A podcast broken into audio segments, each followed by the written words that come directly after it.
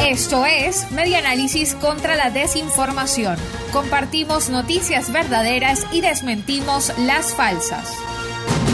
Se dio el tramo del túnel La Cabrera, una cadena que circuló recientemente en redes sociales y en especial en WhatsApp informaba a todos aquellos conductores autorizados a transitar entre estados que un tramo ubicado luego de atravesar el túnel La Cabrera en la autopista que conecta el estado Aragua con el estado Carabobo había cedido, ocasionando que varios vehículos cayeran al vacío. Atención, esta información es falsa.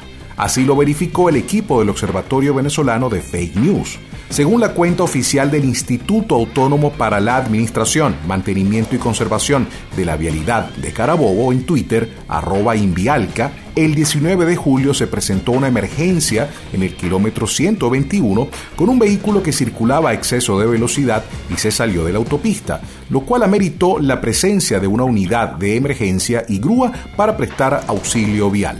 De acuerdo al organismo, todos los accidentes en esa zona se deben a exceso de velocidad y a pavimento húmedo.